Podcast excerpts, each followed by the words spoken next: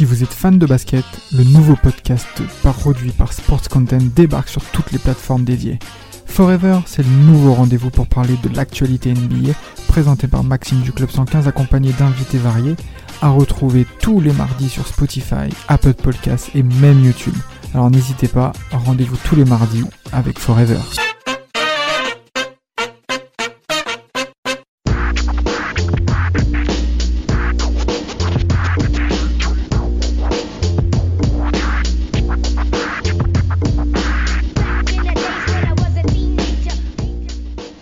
Les gars, on a déjà parlé euh, de Shaquille O'Neal ici.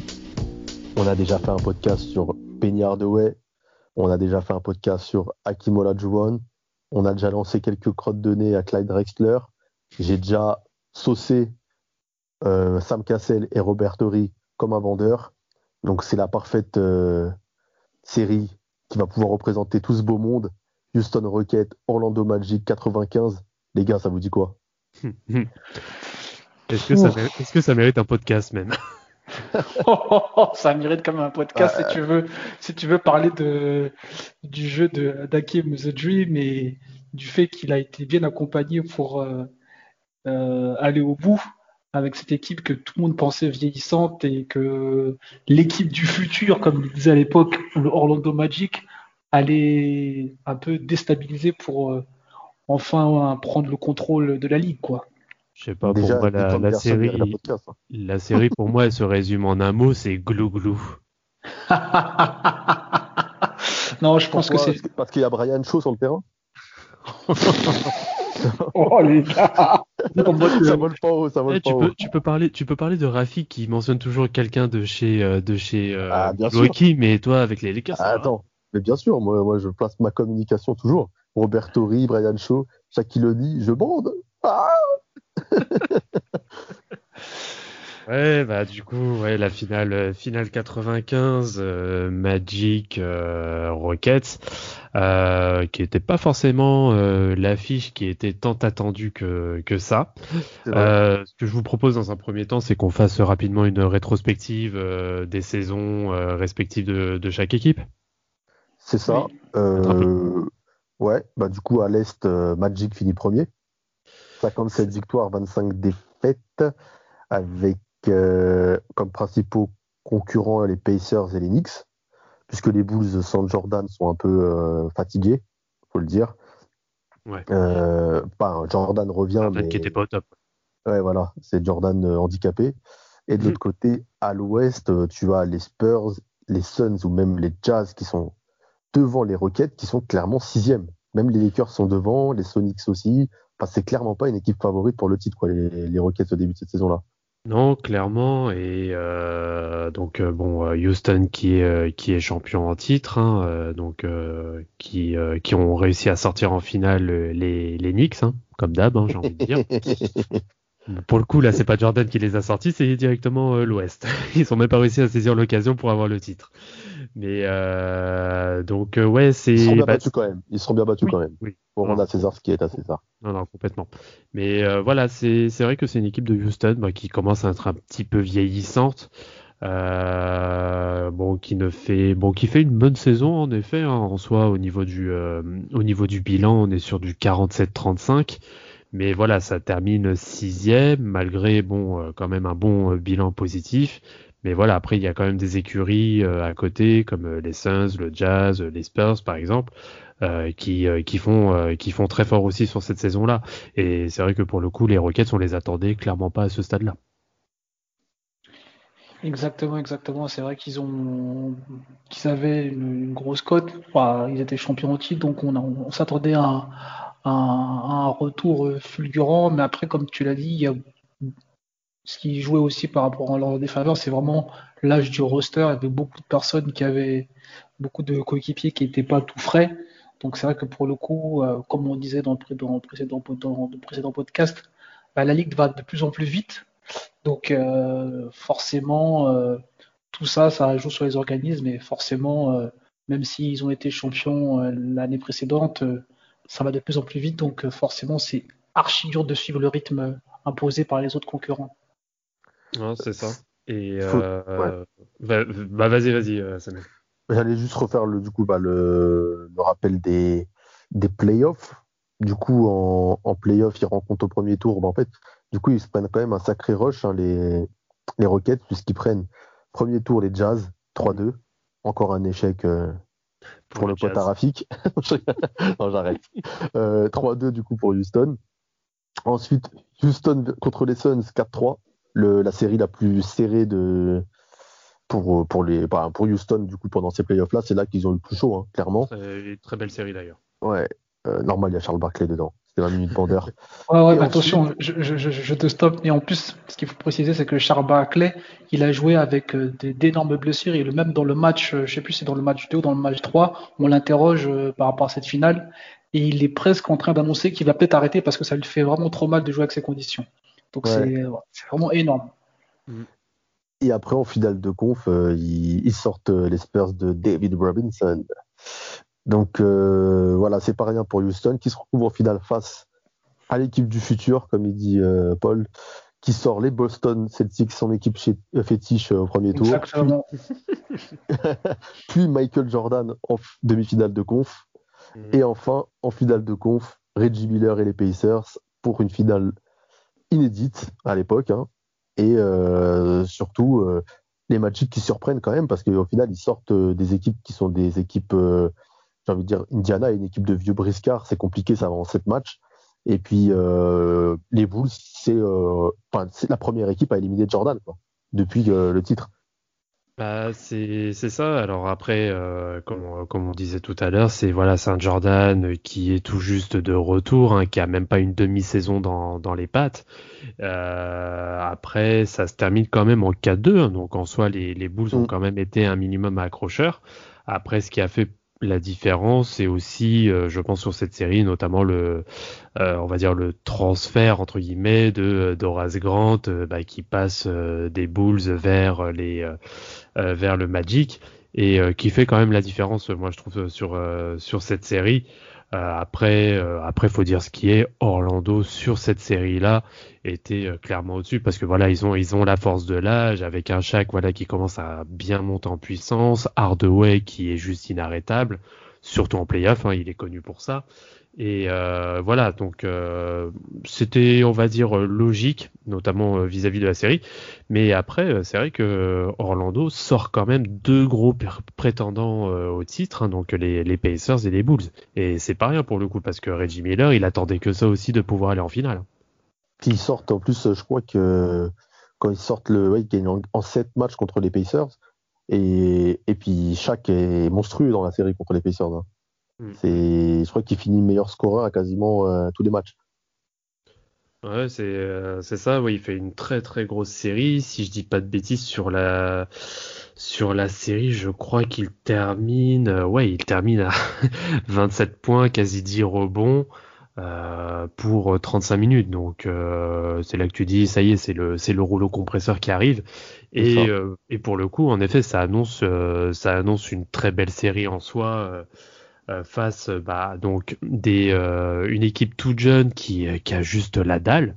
C'est aussi simple que ça. Et face à une équipe du coup qui est expérimentée. Et d'ailleurs faut revenir aussi un petit peu euh, rapidement sur la série face aux Spurs. Mais Olajuwon il fait alors c'est déjà David Robinson qui est MVP de la saison régulière. Mais Olajuwon il lui fait tout sur la série. C'est un délire. Il s'entraînait pour chaque ouais, mais là, non, sur cette série-là, c'est trop. Franchement, c'était, euh, c'est impressionnant. Et euh, bah, ce que je vous propose du coup, à moins que vous ayez encore des choses à ajouter, c'est de passer directement au match 1. Ouais, je, dirais juste que Rudy, euh, Rudy T, moi je l'appelle, hein, excusez-moi pour les intimes, le coach des, Rockets, il, le dit même en interview, il dit que vraiment c'est la série contre les, Spurs, c'est vraiment un truc que tout le monde se rappellera dans, quelques années parce que vraiment il a, Olajuwon a fait une, démonstration de tout son savoir euh, offensif euh, sur ce match. Et, bah, on, a carrément oublié que Robinson était euh, le MVP de la saison par rapport à cette prestation. qui était sur le terrain. C'est ça, donc c'était quand même énorme. Du coup, game 1, là c'est la première, on va dire, c'est la première série de l'histoire où le déclic est dans le game 1.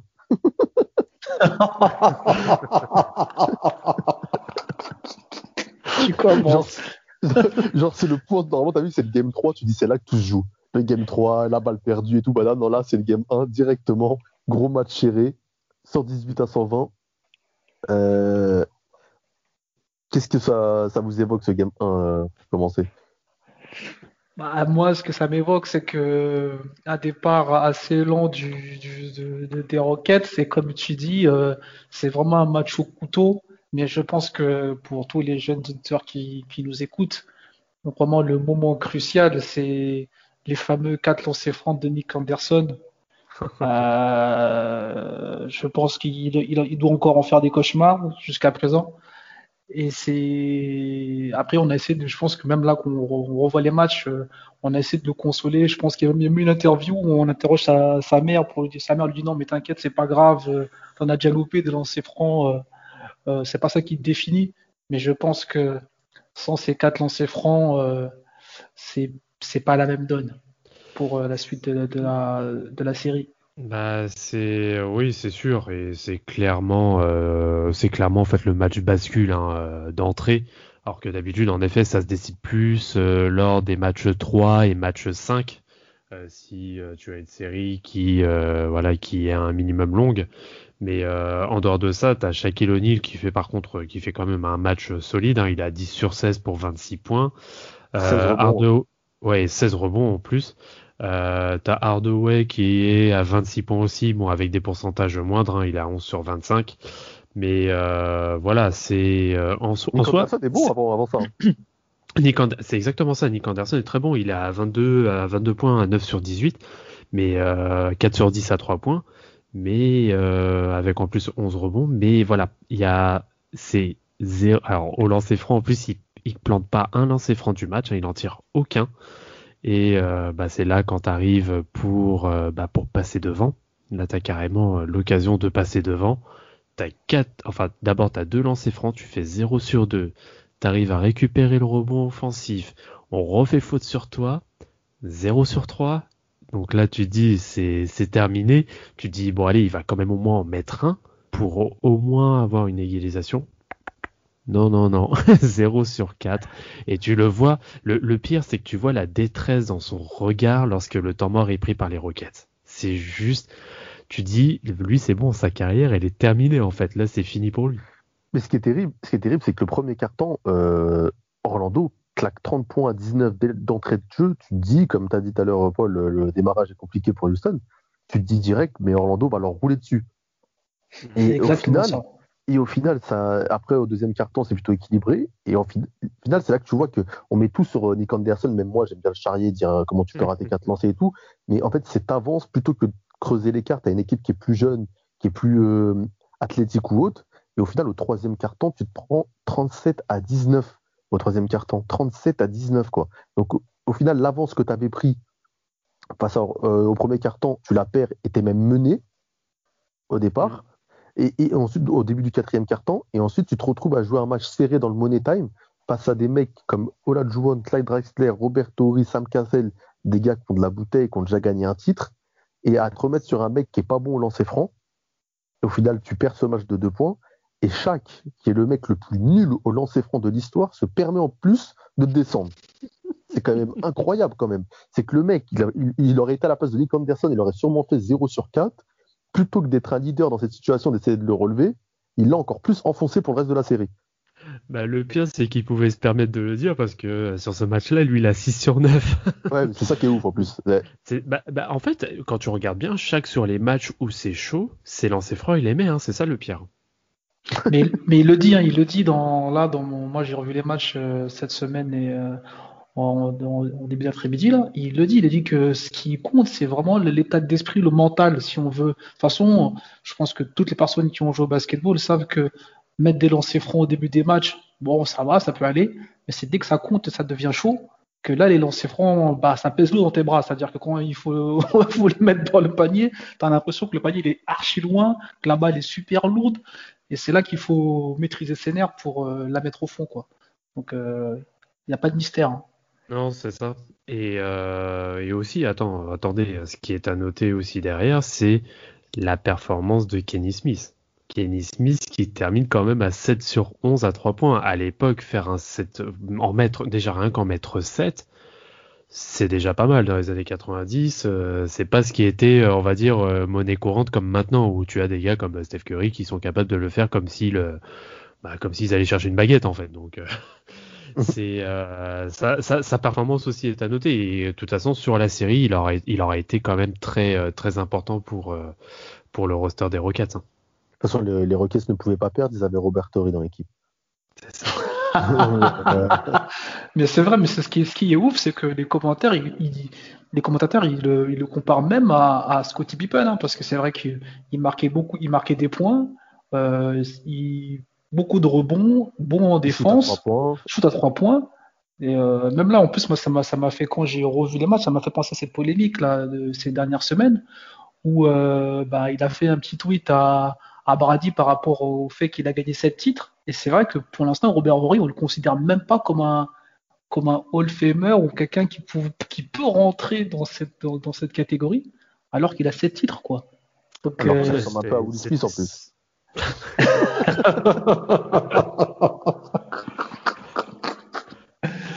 ouais, sauf que lui, il peut pas dire je suis une légende. Hein. C'est un peu ça. Ça en a un peu une. Hein. Ah bah après il a il a une sacrée réputation hein, Ori hein. c'est c'est le mec qui ne c'est le mec qui ne qui, ne, tremble pas hein. c'est ça hein. mais euh, en plus à l'époque il, il était c'est quelque chose qu'on a qu'on met pas énormément en avant sur lui mais c'était quelqu'un bah déjà qui avait une bonne envergure hein, qui avait euh, voilà qui avait quand même des euh, de, de bonnes mensurations mais il était hyper athlétique hein.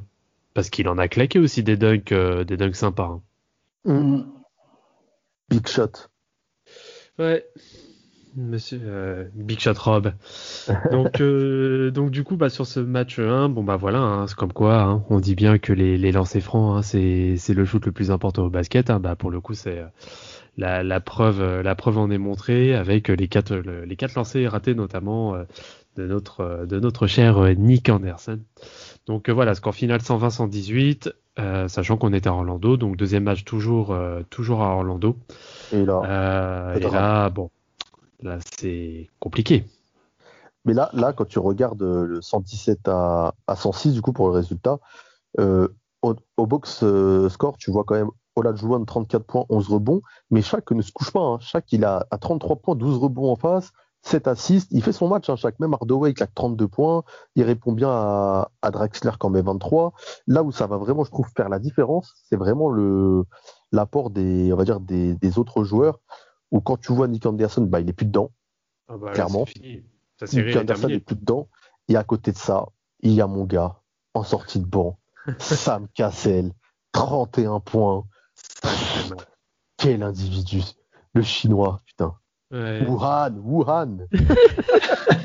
celui, celui, qui ressemble à E.T. Il a contaminé le match. C'est vrai qu'il fait un sacré, il fait un sacré game. Hein. Il termine à, 8 sur 12, 4 sur 6 à 3 points, sachant que le 3 points, c'est loin d'être sa plus grande spécialité. Mais euh, oui, il fait, un, il fait un match quasi parfait. En plus, il provoque, il provoque, il provoque. Euh, pour un remplaçant terminé à 12 lancers francs tentés, euh, ouais, bah c'est clairement le joueur d'impact qu'on attendait à ce moment-là. Il a pris la relève de Kenny Smith en fait. C'est exactement ça, Kenny Smith, euh, bah, qui passe complètement à côté de son match. Hein, euh, il fait même pas, ouais, il fait quoi? Il fait 19 minutes, je crois, sur euh, sur le match, mais il prend il prend que deux tirs. il termine à zéro point avec juste une passe d'ess et une balle perdue et une faute et une faute personnelle. Euh, ouais, non, lui il passe par contre complètement à côté de son match, mais par contre Sam Cassel en effet a bien pris, euh, a bien pris le relais.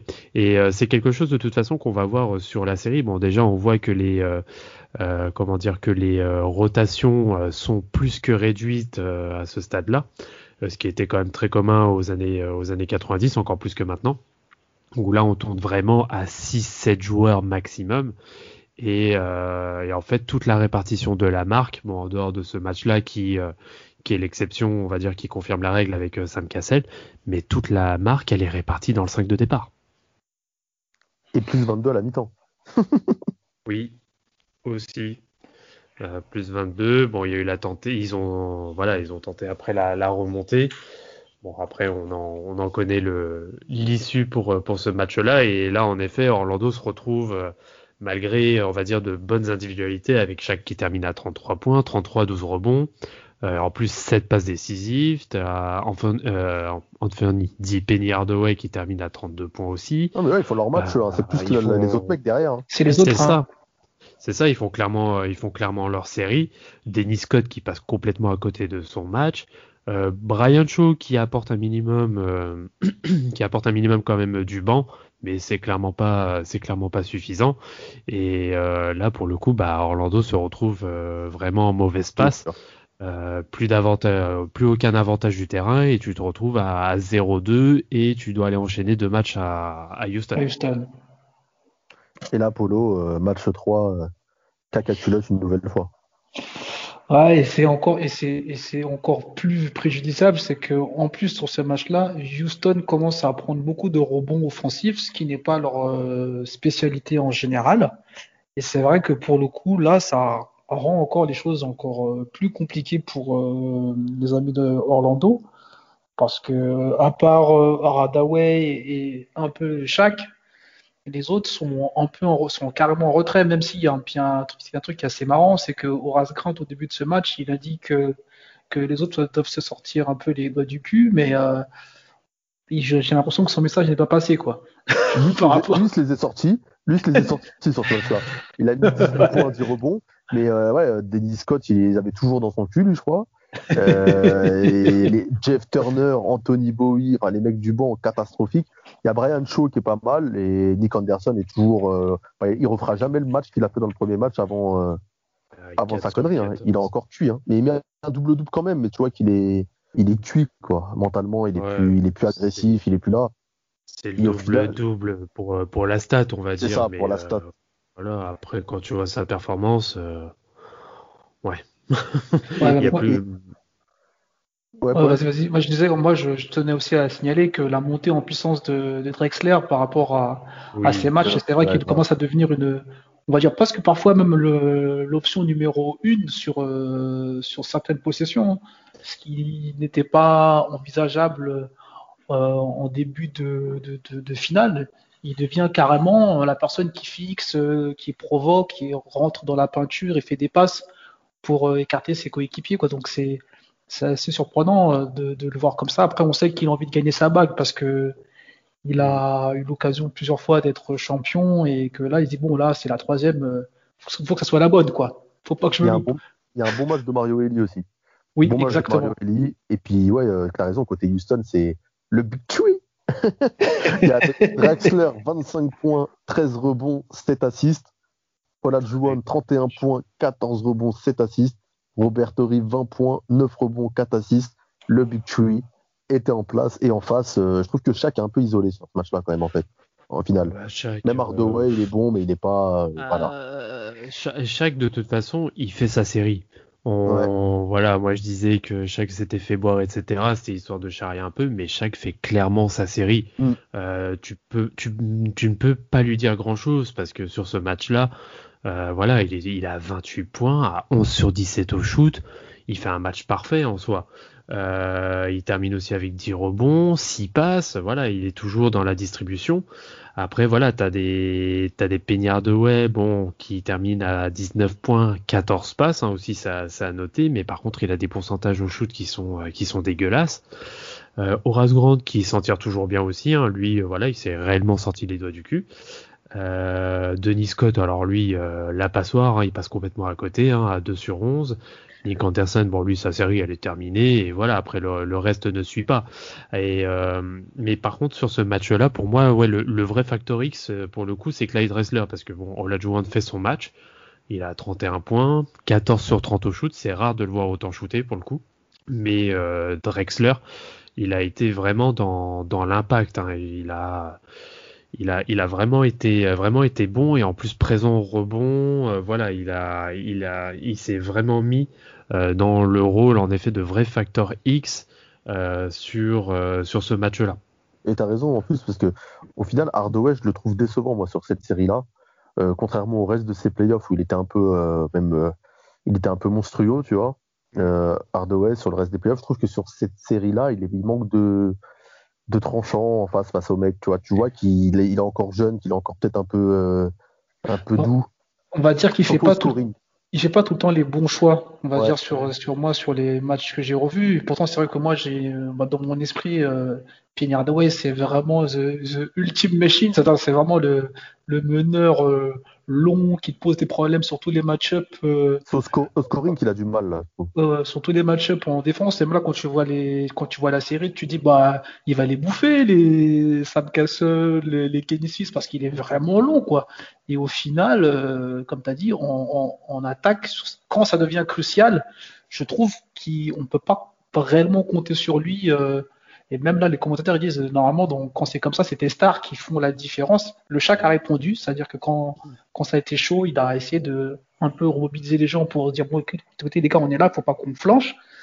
Mais je trouve que Penny, même si, comme on a dit par rapport aux stats, c'est des stats euh, vraiment incroyables, mais c'est pas des stats qui portent le, son équipe. Ouais. Bah, c'est ça, et puis bon, après, faut, faut dire ce qui est aussi. Euh, franchement, bon, même s'il est en sortie de banc, mais Sam Cassel en défense, j'aimerais mais tellement pas me le taper parce que ce mec, il est juste insupportable. C'est, c'est le mec qui défend très bien, qui a de très bonnes cannes, mais en plus qui va pas arrêter d'aboyer. il va pas arrêter de dire du bullshit dans tes oreilles. C'est euh, ce, mec-là, il est juste insupportable quand tu l'as en face de lui. Et, euh, après, oui, moi je suis, d'accord. En effet, bah, en fait, le truc c'est que Hardaway, bah, même s'il a les stats, voilà, c'est ça, il n'est pas vraiment dans le rôle euh, de vrai franchise player, contrairement à O'Neill qui fait voilà qui fait son boulot. Mais bon après voilà c'est un duo donc si euh, t'en as un des deux qui qui commence à déconner, bah automatiquement bah, les, les, résultats globaux de l'équipe vont vont se vont s'en ressentir. Bah, il n'a pas fait ce que j'ai envie de dire a fait Kobe après ou Wade en fait. Je trouve qu'il a manqué mmh. le l'apport de quand chaque n'est plus quand, en fait c'est qu'on se trouve qu'Orlando se concentrait trop sur chaque et Hardaway n'a pas pris les choses en main. Et au final, là, c'est un match que tu perds encore de 3 points. Tu arrives à l'entrée du quatrième carton, tu es à égalité. C'est là que j'aurais peut-être voulu voir Hardaway prendre les choses en main et être plus tranchant dans ses décisions. Et je l'ai trouvé ouais, un peu mou. Et au final, tu te retrouves après avec un game 4 où tu te fais complètement euh, ramasser. Oh, il n'y a, plus de match. Hein. C'est réglé. Et encore, c'est parce qu'on dit ça, mais pareil, hein, au niveau. En fait, à chaque fois, ils arrivent au game 4, c'est quand même serré. Toi, c'est au Game 4 encore là qui font vraiment les cartes. Parce que je crois qu'ils arrivent à l'entrée du Game 4. Euh, euh, à la quatrième carton, je veux dire, toi, ils arrivent au quatrième carton. Ils arrivent au quatrième carton avec, euh, avec moins 2 points, je crois, encore une fois. Et hmm. ça finit à moins 11. En fait, c'est toujours dans le quatrième carton qui craquent, quoi, les mecs. Donc c'est là que tu vois que le niveau mental, Orlando, c'était pas du tout ça. Bah, t'as as ça et puis et puis c'est vrai qu'on en on n'en parle pas euh, des masses non plus, mais celui qui bah celui sur les deux derniers, derniers matchs pour moi qui tue clairement la série, euh, c'est euh, Mario Eli. Mario Eli il rentre de ses shoots, mais des gros shoots hein, et, et en plus bah, sur le match 4 oui il termine à il termine à 22 points à 9 sur 11, mais en plus le pire c'est que il, apporte encore un impact psychologique parce que euh, bah voilà c'est Mario Eli. Dès qu'il va rentrer un shoot direct il va défier du regard tout le banc euh, tout le banc adverse. Euh, bah, d'ailleurs avec sa fameuse action je sais plus c'était face à qui? C'était peut-être face au face au Jazz? Moi je sais plus où il fait le Kiss of Death je, crois que je sais pas si c'est pas ça se face aux Spurs, c'est carrément le, shoot, c'est le shoot de la gagne. C'est-à-dire que c'est lui qui met le panier, qui, qui clôt le game et qui fait, qui fait gagner euh, euh, Houston. Et, et, il regarde le, le banc adverse et il, il, fait le bisou de la mort. Non, c'est mais, mais pour le coup, il fait clairement la différence sur les deux sur les deux derniers matchs et il rentre de très gros shoots. Euh, c'est bah lui, il est passé du stade où le panier en fait c'est devenu une bassine en fait, tout simplement.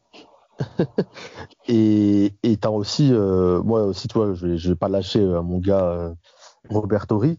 C'est quand même un, c'est quand même un gars qui sur sa saison régulière tourne, je crois, à 10 points de moyenne et qui sur ses sur ses finales NBA, je crois que si je dis pas de bêtises, il est à plus de 17 points par match. Mm. C'est ça. Donc le gars, il multiplie ses points de par, par Le mec, il a mis 7 points en plus de moyenne et il a 10 rebonds. En fait, il tourne en double-double. Alors que le gars, euh, il, ça n'a rien à voir avec ses stats qu'il a en saison régulière. Donc il est vraiment capable de se sublimer. Mm. Il, faut, il faut préciser aussi que je crois que c'est l'un des seuls joueurs à avoir 8 interceptions dans un match euh, de finale NBA. Donc euh, vraiment, comme tu dis, il a vraiment élevé son niveau de jeu et puis tu le ressens hein, quand il est surtout en défense et puis même comme, comme le dit souvent Rafik, il, fluidifie la défense, euh, la défense collective. C'est-à-dire qu'il arrive à faire en sorte que tout le monde soit bien placé en défense. Moi, j'ai là, j'ai revu les matchs cette semaine.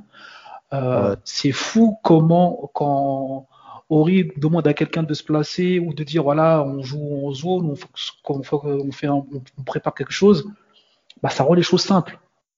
C'est incroyable. Il contre, euh, il rentre dans ta tête et au final, en vrai, tu joues plus comme si comme tu vois, tu l'avais prévu. Et c'est ça qui rend, qui rend dingue. En fait, il rentrait, il rentrait très bien dans le collectif de Houston, en fait, tout simplement. Hmm. Parce que ce sont, ce sont que des, euh, quand tu regardes, ce sont que des vieux briscards, enfin, que des vieux, façon de parler, parce qu'ils sont loin non plus d'être tous, euh, tous vieux. Hein. Ori, il a, il a que 24 ans euh, sur cette série-là. Et Castle aussi, voilà, qui est jeune. Mais, mais voilà, ce sont, ce sont des gars bah en fait depuis leur plus jeune âge, tu as l'impression que ce sont euh, bah, que ce sont en fait des vétérans. Je sais pas si vous voyez ce que je veux dire. Ouais, ouais c'est des vieux euh, bah c'est ça, ce sont des mecs qui ont déjà les codes en fait et qui sont capables euh, qui sont capables de euh, de prendre euh, comment dire de prendre le jeu à leur compte et bah, comme des vétérans où il n'y a pas on va dire le le sorte de rookie wall où tu vas euh, où tu vas te planter sur une série parce que voilà t'as pas l'expérience etc eux rien à foutre. Eux ils sont direct au taquet. Cassel en 95 il, il faisait déjà plus vieux qu'en 2004 physiquement je te jure hein. regardez les photos je jure hein. Sam Cassel en, en, 95 il faisait déjà vieux genre. C'est ouais, c'est vrai que c'était pas c'est pas c'est pas le plus gros modèle de beauté on va dire Et puis on, on, oublie aussi que Ori, il, vient de Détroit. Donc euh, forcément, je pense que ça joue aussi. Ah, ça joue aussi la, son côté. La bagarre. Euh. Voilà. le, le, sosie du prince de Bel Air. Ouais, la bagarre. Il, je crois, crois qu'il raconte son histoire, le prince de Bel Air. Il quitte la cité pour aller dans sa famille riche. Grave. enfin voilà, une finale sans débat en finale. Hein. Bah, oui, et, quand et en plus, c'est vrai, bon, on, on s'y est pas trop attardé euh, non plus euh, sur la, globalité de la série, mais euh, la série d'Ola Juan, il est à 45 minutes de, moyenne et il est à 30, quasiment 33 points, 11 ennemis rebonds, 5 ennemis passes, 2 interceptions et 2 contre. Qu'est-ce que tu veux faire face à ça? Oh, Tu pleures. Tu pleures comme Nick Anderson. voilà. On s'arrête là. On s'arrête là. Ah, je pense que là, pour le coup, euh, le, le, mot de la fin, il est dit. La messe est dite, comme on dit. La messe est dite. Dick Anderson qui après, euh, ça y est, c'est la débandade. Bah après, euh, ouais. Bah tu as vu ses stats après des autres saisons? Ah oui, non, mais les, les... Ah mais c'est clairement cette série-là, c'est ce qui va faire chavirer sa carrière. C'est euh, juste euh, euh, c'est juste ahurissant. Après, j'ai pas j'ai plus les stats sous sous les yeux, mais oui, après cette série-là, 95, ouais, bah il va petit à petit, oui, il va il va complètement baisser en régime. Et bon, en plus, il a eu quelques blessures aussi à, à gauche à droite. Mais euh, oui, 40% après, lancé sur la C'est terminé, quoi. Ouais, 40%. Il a 40% lancé. Ouais. Dramatique. le mot de la fin, Paul, peut-être sur, euh, voilà, dramatique, on va dire que là, c'est l'expérience qui a battu la jeunesse. Hein. Moi, je pense que là, sur, ce, sur, ce, sur cette finale, euh, tout le monde pensait, comme tu disais au début, que bah, sur les premières minutes, que Orlando allait peut-être changer les, les, règles du jeu. Et au final, euh, les anciens ont, rappelé que les gars, on, on, connaît le jeu. Donc euh, revenez une prochaine fois quand vous, comprendrez tous les codes et euh, peut-être que vous ferez quelque chose, mais là pour l'instant on garde la main. Moi, je dirais 2006. 2006, il a été nommé Nick Anderson ambassadeur ambassadeur des Magic d'Orlando, comme quoi dans la vie, il ne faut pas trop être rancunier. Donc euh, j'ai trouvé ça sympa et ça sera mon mot de la fin. Ah, si j'ai un mot à dire et euh, je pense que c'est un peu ce qui va euh, ce qui va résumer aussi la saison de, de Houston. Bah c'est ce que dit Rudy Tomjanovic, hein, donc le coach des, des Rockets, ne jamais sous-estimer le cœur d'un champion.